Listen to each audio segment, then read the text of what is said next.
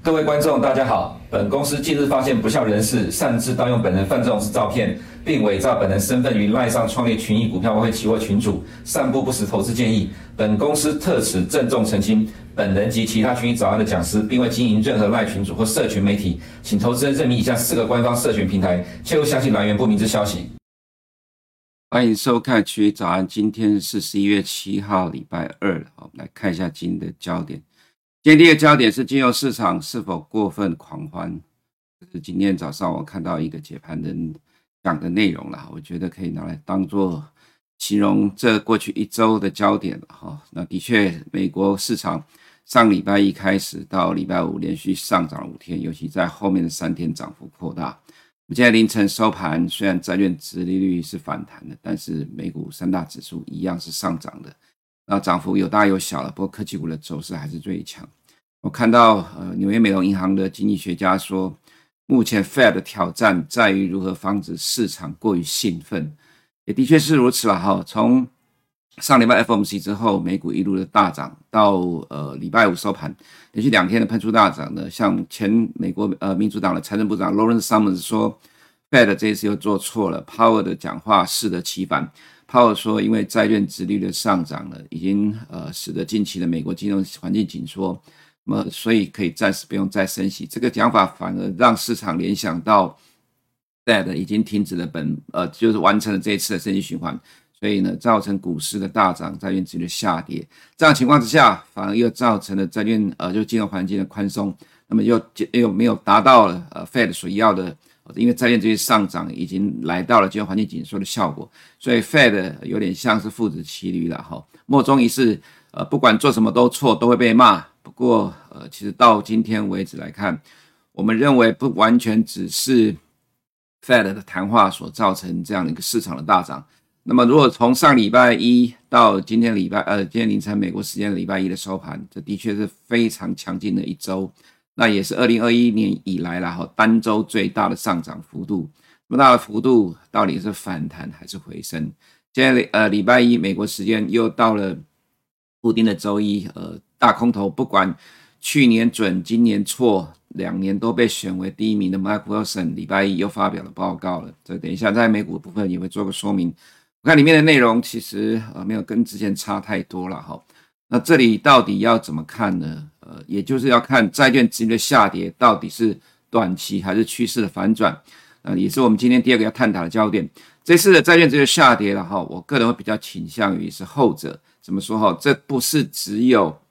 F O M C 抛的谈话而已。因为我记得一直在呃这段时间大家都在探讨从七月以来的债券直接上涨到底什么因素，呃 Fed 提出了期限溢价的这个说法，那么的确是它可能是部分的其中原因啦。那当然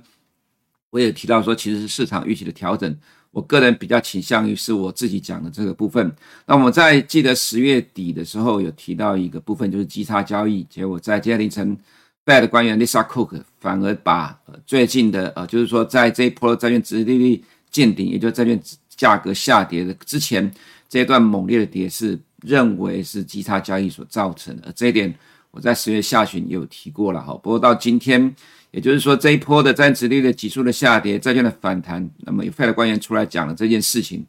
这个其实我个人也认为，呃，这是近期呃造成债券市场大波动的主因。当然，如果你看到呃近期呃财政部的动态，在上礼拜五被解读成说连财政部也进来帮助稳定美国国债市场。我的看法是觉得说其实呃整个呃骚动大致上已经告一个段落了，那么接下来就是反映经济数据，其实不是接下来，一直都是反映经济数据啦，只是说第三季的经济数据太强了，那么进入第四季，尤其是上个礼拜五非农业就业人口数据非常的关键，呃、它是影响债券殖利率下跌的主要因素。那么还有另外一个呃接下来就是在下个礼拜的 C P I， 这是我在上个礼拜四跟五所提到的焦点。好，那么今天我们持续的探讨这个部分。我们先看第一个，市场对于全球主要央行的降息预期的变化。这个橘色的呢是在十月十八号，呃，荧光色这个是在十一月三号，也就是上个礼拜五，呃，非农就业人口公布之后产生的变化。不管是 Fed 一呃或者是 E C B 或者是 B O E 啦，哈，在十月十八号的时候，对于二零二四年的降息预期普遍都还比较保守，都是不到 百分之零点五， 也就是说在呃不到五十个基点，就是在呃这个呃 百分之零点五 之内。那么到了十一月三号呢，你可以看到对市场认为 Fed 对于二零二四年年底呃全部的降息的预期大概来到了接近三码， E C B 也有接近三码的状况，那么 B O E 也是会有降息的齁。那在今天凌晨，德国央行的管委会 Hoffmann 说齁，这个时候不能够宣布对于呃战胜通膨了，不能宣布胜利，那么如果必要还是要持续的升息。其实这都在压制通膨预期，即使欧元区跟德国 C P I 已经跌了一大段了，那么现在还没有松口。不过市场永远跑在前面的齁，现在这是市场对主要央行的降息的预期。那我们看到这个市场对于 Fed 二零二四年年底的降息预期的变化了齁。那么最上面的呃这条橘色是九月二十八号，然后再来是十月三十号，再来是十一月三号，上礼拜五的呃上礼拜五的非农就业人口数据。从原本对于二零二四年在呃今年九月是二零二四年年底预期的呃这个中年利率大概是在呃 四点七 左右，一路的降到了今天早上这里预估的数据大概来到了 四点四， 那么这个跟呃 O I S 的预估其实是差不多一样的状况了。所以我们要讲的就是说，其实市场它都随着经济数据的变化呃，在做出跟进动态的演变。那么我们之前也把这个十年公债殖率从今年七月以来到最近了齁，每一段每一段都是重要的经济数据公布，尤其重点是七八九月的零售销售带动了债券殖率的大涨，所以我一直说它其实是市场预期的改变。那我们在之前也说过了，今天当然还会再说一下，但是不会花很多的时间。我只是要告诉你的意思是，市场其实是被经济数据推着走，不管往上或往下都是由经济数据来推着走。经济数据当然反映就是对于未来美国经济的预期。那么这是 Financial Conditions Index 高盛的，这个是到十一月三号了齁，那 Bloomberg 是到今天早上， Bloomberg 的 Financial Conditions 是呃每每天更新的比较及时的齁，那么这里其实是还蛮反而是没有掉下来，是趋紧的。那芝加哥的是到十月二十七号，所以从 Financial Conditions 的部分来讲，目前看到是高盛比较明显的掉下来，就比较呃就是因为近期的股债都涨，所以变得比较宽松。那其实呃如果你要从整段的角度来讲，它其实还是在整个趋紧的环境里面。在短期之内，债券殖率下跌只是说让这么紧的金融环境稍微宽松一下，也并没有进入非常宽松的阶段了齁。所以呃当然市场会预测说 Fed 官员，因为接下来有一大堆的官员要讲话，那么有可能接下来在经历了强烈的一周上涨之后，可能未来的一周会有经历 Fed 官员干扰的比较大的震荡了齁，这个可能是市场投资人你要去担心的地方齁，因为这一周呃是经济数据的空窗期，但是有一堆 Fed 官员谈话，大概也只有 Fed 官员会有呃去干扰呃现在这一波已经大涨的股债股债市的部分。不过我个人觉得啦齁，到今天早上目前来看，除了 Lisa Cook 之外没有什么明显讲话，呃即使有讲的齁，因为其实资讯太多了，并没有办法一个一个去看，那其实也差不多一样，并没有改变在 F O M C 之前的基调，所以可能会有些人在讲说接下来会有 Fed 官员呃会有鹰派谈话去综合呃去缓和近期的市场的涨势齁。我个人觉得可能会有，但是应该人数不多齁，这是我个人主观的看法。再我们就看到今天债券直接上涨齁，看起来好像没有什么太明显的因素，我说在美国的部分。那其实反而德国的债券债券殖率其实大涨了大概 百分之二 多，接近 百分之三， 主要是因为 E C B 的管委有谈话说我们应该非常小心，准备好在必要的时候再一次的升息，不要过早的宣布胜利。其实美国的公债殖率不见得是完全都呃反映自己的经济数据，还有自己国内的状况，也会被其他市场的债券呃其他债券市场呃去牵动。那么像礼拜一就比较明显的是由欧洲的债券市场牵动了美国的债券殖率的反弹。那么在我们看到这是美国的十年公债殖利率齁，其实呃今天是反弹 百分之一点五， 刚好来到五十天均线，又是关键的位置齁。那么这个过程当中我们讲过很多次，都是有重要经济数据来到这里呢。这个上周呃过去两周我们都有提到，这是 Bill Ackman 开始补掉了三十年债的空头的部位。那么再来这一根是美国的 G D P 呃就是公布出来 四点九， 反而债券殖利率是大跌的。基本上啦齁，美国的债券呃这个公债呃对不起第三届 G D P 成长率公告的这一天，市场这样的反应、哦、大致就已经可以确认了呃它的一个对于未来经济数据的预期，也就是说这里已经是利多出尽的一个状况了。那么再来到上个礼拜，这就是呃跟着礼拜一的 A D P 走， A D P 大幅的低于市场预期，到了上个礼拜五非农业就业人口也大幅的低于市场预期。这就是经济数据所驱动的。那么从十一月以来所公布的美国经济数据，基本上它确认一个方向，也就是第三季美国超级强劲的经济成长率进入第四季之后无以为继，那趋缓较第三季趋缓是正常，就是呃基本上是确定的方向了啦齁。所以这未来呃每个月所公布的经济数据只要能够确认是趋缓的，那这将会使得美国的公债殖利率缓步的慢慢震荡，呃往比较偏弱的方向来走。啊、会有这样的原因是因为去反映明年的降息预期的，但是它不会是大幅度的下滑了，原因也在于、哦、现在的美国还没有改变它的一个这个利率环境，也就是说现在顶多就是利率处于高档的时间会稍微长一点，但是并没有继续升息。既然利率处在高档，那你要债券殖利率现在马上大幅度的反映，在两年债不容易，那十年公债殖利率会反映长期的预期，那反映长期的预期现在看起来可能也不会直接去反映到接近 百分之四， 因为从 五点零 在短短的一个交易呃就一个礼拜之内跌到了 四点五， 这个幅度也够大了齁。所以很有可能在短期会变成在五十天均线的震荡，去等待后面经济数据。那后面最重要的经济数据就是 C P I， 这等一下我们再说吧。我们看一下呃这个在九月二十一号的点阵图啦，就是我们一直所讲的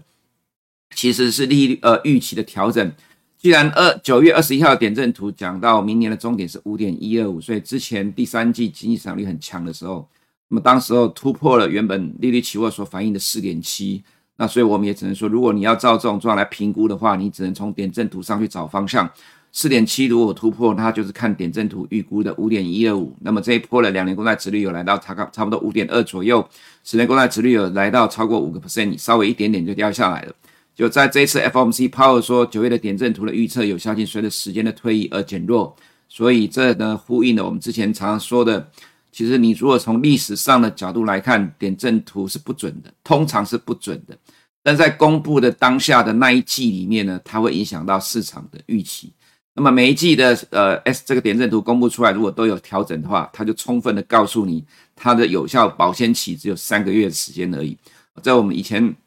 在很多场合都说过了啦齁。所以第三季美国经济成长率 四点九， 零售销售不断的创历史新高，它都使得市场警觉到 Fed 维持高利率的时间可能会更长，所以使得原本呃就反映二零二四年的终点利率在利率期货部分 四点六 到 四点七 被迫一路往上推进到 百分之五， 然后再接近呃数据公布就会发觉到呃这应该就是利多出尽了，所以才在短期之内掉下来。那么进入了十一月之后，你看到经济数据又大幅度的趋缓，又预期在二零二四年可能会降息，甚至可能会有提前降息的出现。怎么说呢？我们继续往下看，这是今天早上 O I S 预期的 四点四六， 就是刚才看到的数据了齁。我们先看几个文字的部分去了解一下债券市场的动态，这如何对于股市是有利的。那么在 Powell 十一月二号提出来说这个部分呢，反而使得现在呃，像 Lawrence Summers 这些人在讲说目前 Fed 的挑战在于如何防止市场过于兴奋，但是我个人觉得、哦、其实在短期一周急涨之后应该就是边走边看边修正的，就是我常常讲的话，就要看市场的动态演进。那么再来就是另外一个重点 Lisa Cook 他提到了，这文字讲了一堆重点，就是说他提到了最近几个月的债券殖利率上升可能并非近期 Fed 利率预期的走高所导致的，而是什么呢？基差交易。我记得在十月底的时候我有留意到一个讯息、哦、这个指的是呢呃在十月十八号 Gary 呃这个 Gary Gensler 这个 S E C 的主席提到说，券商用非常宽松的条件向 hedge fund 提供的资金，这是现在集中体系最大的风险来源。如果你跟我一样每天在看很多资讯的话，你就会注意注意到 S E C 的主席 Gary Gensler 从今年六月以来对于基差交易的风险讲的讲到提到的次数间隔的时间越来越短，越来越频繁，其实不禁让人怀疑啊。虽然说呃二零一九年二零二零年都发生过，但是在这一次债券殖利率的呃暴涨，价格暴跌，其实当时我在十月我个人也有怀疑到，绝对是这个因素有，这是其中的一个部分因素。那结果在当时 S E C 的主席也提到这个状况，不过到今天早上你看到 Lisa Cook 提到了这几个月的债券殖利率上升可能并非近期 Fed 利率预期的走高所致，这是第一次 Fed 官员有提到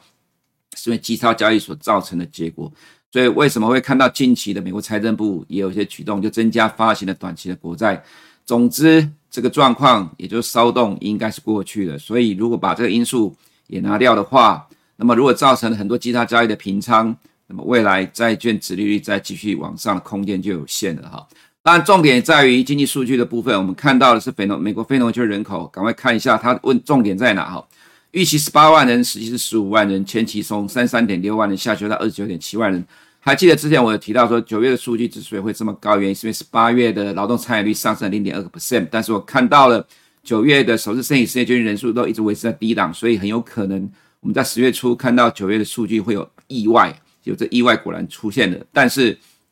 我们看到的是呃十月份的劳动参与率 ,九月份劳动参与率都没有上升，那呃反而呃在十月的劳动参与率还下滑了 百分之零点一， 但是我们却看到了呃失业率上涨了 百分之三点九， 这个意思告诉你的是美国的就业状况正在趋缓的了齁。呃呃是明确的在趋缓，那里面的细节因为时间不多了，现在八点十六分。不再不再赘述了哈，这里也另外提一下，九月的 Fed S E C 预测二零二三年全年的呃这个 C P I 呃这个失业率是到 百分之三点八， 那么现在你看到目前的失业率已经达到 百分之三点九 了。如果呃十月份的这个非农业就业人口数据的这种劣势没有改变，当然可能是因为反弹，是因为这个美国汽车业罢工人数可能回来哈，不过整体的角度来看。我们看到这是在非农就业调查调呃这个非农就业调查里面两个项目，一个是家庭调查，一个是机构调查。家庭调查的部分十月份减少了 三十四点八万人，这是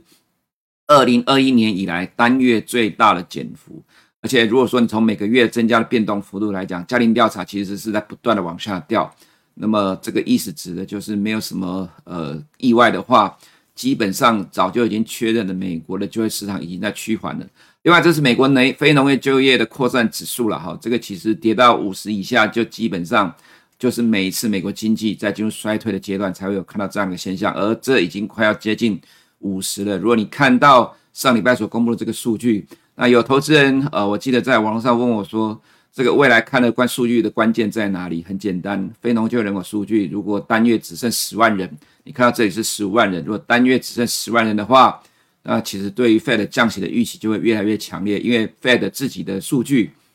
每个月十万人美国经济就可以维持正成长，如果低于十万人的话，那么可能美国经济就会看到了。你再回想一下十一月一号公布的 A D P 剩下多少人，你就会知道为什么市场上上个礼呃最近这一两天会有这样激烈的反应啊。其实重点就是看这些经济数据。那么再来另外一个观察指标就是首次申请失业救济人数跟连续申请失业救济人数，这里是 二十六点五万人，这里是一百八十六万人啊。原则上市场会用技术分析的角度，也就是说这里是首次申请失业救济人数，如果突破这个地方的话，这往上趋势就形成了。那么这是高频指标，每个礼拜四公布，呃有些人说这种太短线的不用看，错了，美国各大机构都在看这个指标，因为它是最领先的。如果未来的数据真的一路往上走的话，那它就会更确认，你会看到十一月、十二月的就业数据再继续往下走，那么未来就会使得降息预期持续的上升，那么就会使得呃风险资产继续的上涨，所以一切就是看经济数据的变化了哈。平均时薪也是一样，前期从 四点二 上修到 四点三， 所以就凸显出虽然十一月的数据比预期高 四点一， 但它其实是下滑了 百分之零点二，那是代表了美国薪资是在趋缓的。那么另外一个更重要的就是下个礼拜十四号要公布的 C P I， 也就是、呃、这个债券殖利率它到底是短期的下跌还是长期趋势的改变、呃、就是说这一波的、呃、从去年以来一路上升不断的这些债券殖利率的、呃、涨势告一个段落了，就看下个月的债券呃这个 C P I 的走势啦。我还记得在七月初的时候我有提到说从T I S 所预估的美国的 C P I 七八月是反弹的，那么所以很有可能市场有比较大的震荡，但是没想到九月份还维持跟七八月一样的水准。那么现在呃 T I S 预估的十月的呃 C P I 是 三点三， Bloomberg 的 Nowcast 预估是 三点五， 那么前期是 三点七， 不管是 三点五 或 三点三 呃都叫 三点七 有比较明显的下滑。如果未来公布的数据是这样的话，那大致上可以确认这一波的 C P I 反弹就告一个段落，大概为期三个月。那么一旦 C P I 又转成下滑的趋势，那么看未来就会看到债券殖利率继续的往下测试，那么对风险资产也就是对股市来讲是比较正面的啦哈。那这是我们上个礼拜五都秀出来的、呃、美国 C P I 的预测，到二零二四年底不管是 二点四 或者是 二点七、二点八呃、这 二点七 或 二点八 有这个市场的共识预期，也有 Bloomberg 的 Nowcast 预估。那其实刚好这里你可以看到黑色的部分是已经实现已经公布的，中长期的趋势是一路下滑的。其实金融市场的投资人很多都照着这个预期在走，所以这个意思的指的就是说，其实到二零二四年年底美国总统大选结束之前，对于 C P I 的长期趋势来讲都是比较正面乐观的，这就可以呼应我们长期以来的论调啦。那么七八九三个月的 C P I 反弹造成金融市场大的波动，刚好又碰到了美国零售销售不断创新高，第三季经济成长率这么强，那么这一波的影响没有意外的话应该已经暂告段落了。另外一个是第四季的 G D P 预估没有改变，呃，这个 Bloomberg 的预估是 零点六， 亚特兰大是 一点二， 都比 四点九 第三季趋缓，这是支撑着现在美国金融市场最主要关键，所以一切都是看经济数据说话了哈。那么有比较新的估计是像 U B S 呢，呃，一样是预估明年会有两季的衰退， Rabobank 预估第四季就会衰退，幅度还蛮大的。那不管是什么样的情况了哈，其实这算都算软着陆，因为对于整年度的预估没有改变，二零二四年还是叫二零二三年成长，但是出现单季如果经济成长率的衰退，或者你看到非农就业人口数据掉到单月十万人，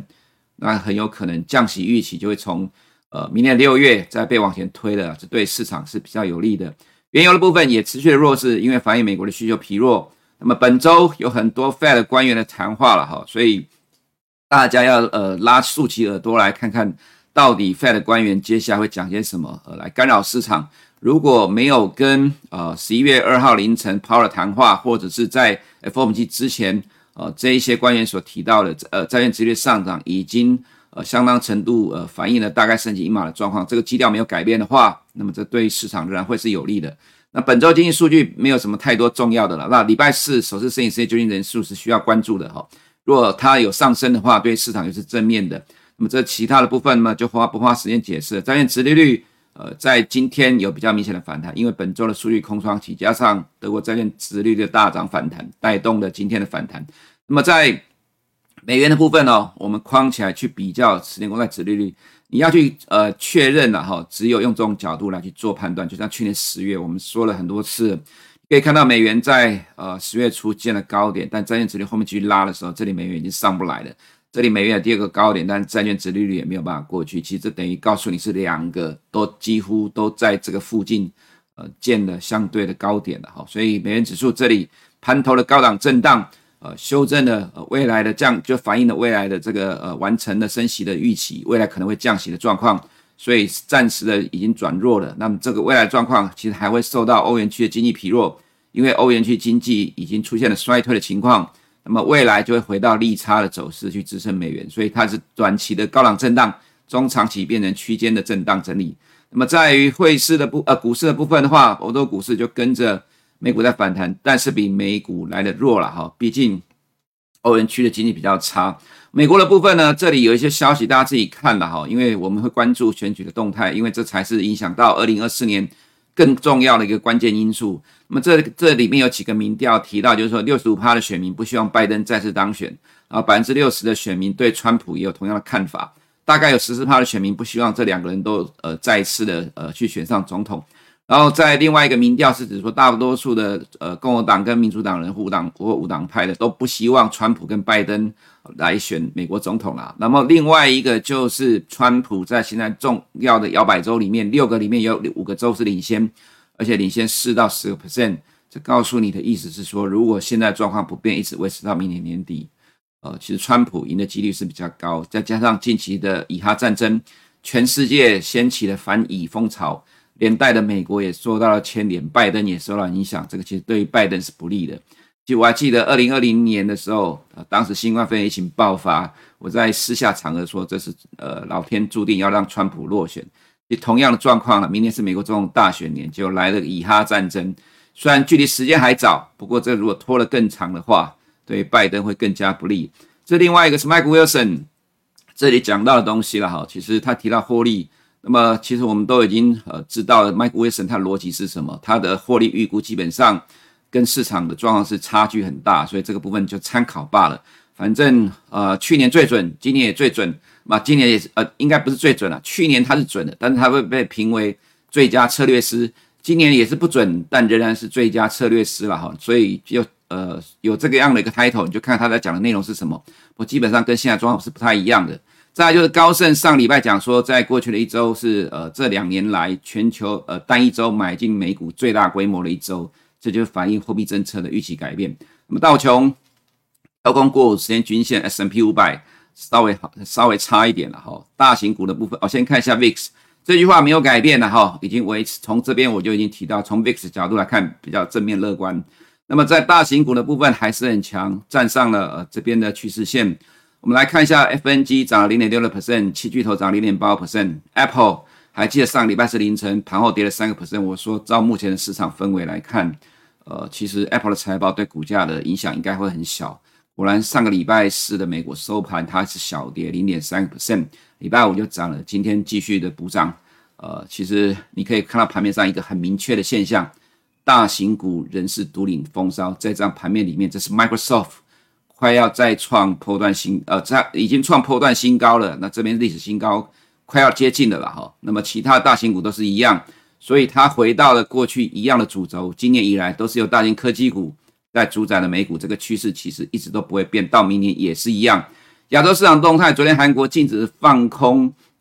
呃，韩国股市到二零二四年的六月底，就是空单只有占 K O S P I 市值 零点六个百分点 跟 K O S D A Q 的 一点六个百分点， 放空只是因为明年四月要选举，有因为、呃、因为韩国股市这波跌翻了、呃、其实主要是因为美元升值，亚洲货币弱势的关系啦齁，这是政治因素。不过这也造成 K O S P I 单日的大涨 五点六六个百分点，也带动亚洲市场都涨，那日本股市昨天也大涨。我想美元的贬值对新市场是欢迎的，所以昨天亚洲市场全部都大涨，即使是在这一波一直弱势的外资也是呃在连续三天的买超 A 股了齁。所以它对、呃、我们可以看到这个部分，所以对于亚洲市场来讲，美元一旦转弱的趋势形成，呃对亚洲市场就比较有利的。所以即使连弱势的房地产也都跟着动了，那么自然 A 股也都跟着动了。那么这一波的短期的反弹来自于美元的开始，呃，就是确定高档震荡去弱的情况之下，投资人就好好的把握这一波亚洲市场，呃，看起来在年底之前，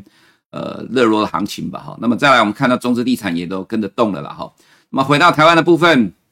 这句话其实就是很贴切的形容台股啦。虽然有很多人不认同这样的一个逻辑，不过结果就是如此，你能说什么？台币短短的几天，强劲的升值，那么对台湾来看，呃，加权指数一度跌破两百周均线，呃，两百天均线，很快的又被拉起来，这是 O D C 的走势。那么在这里守住了两百天均线之后，很快的，呃，又回几乎接近了九月的高点。你只能不，你只能说外资，呃，美股对于台股没有影响力呢？整个市场就这么简单明了，逻辑呃逻辑清楚的话，你自然能够掌握得到。有人说，如果所谓的总体经济没有办法跟技术分析一样，同样抓得到转折点的话，那是没什么太大参考意义。真的是这样子吗？其实技术分析也顶多只能让你看到一个点而已，没有办法让你看到长期的趋势。就像我们在去年十一月十号看到美国 C P I 确认的 C P I 一路的长期往下走，我们很毅然决然的、呃、认为说金融市场开始朝向正面的方向。其实对于上礼拜所看到的非农就业人口数据，我刚才前面用了这么多时间来告诉你它所呈现出来的意义，它其实是很明确的跟你讲。其实 F O M C 上个礼呃上礼拜 F O M C 市场的解读是说是呃 F O M C 这一次的升息循环已经结束了，原则上啦齁，在美国的 C P I 没有出现另外一波的往上反转呃反转之前，还有美国的就业数据没有再一步的再反弹往上突破到二十万、三十万人以前呢，在那在那这个状况之前，其实对于市场都是乐观的。以上是我们今天群益早的内容，我们明天见。如果你不想错过最新市场动态，记得开启小铃铛并按下订阅。此外，我们在脸书、YouTube 以及 Podcast 都有丰富的影片内容，千万不要错过。每日全球财经事件深度解说，尽在群益与你分享。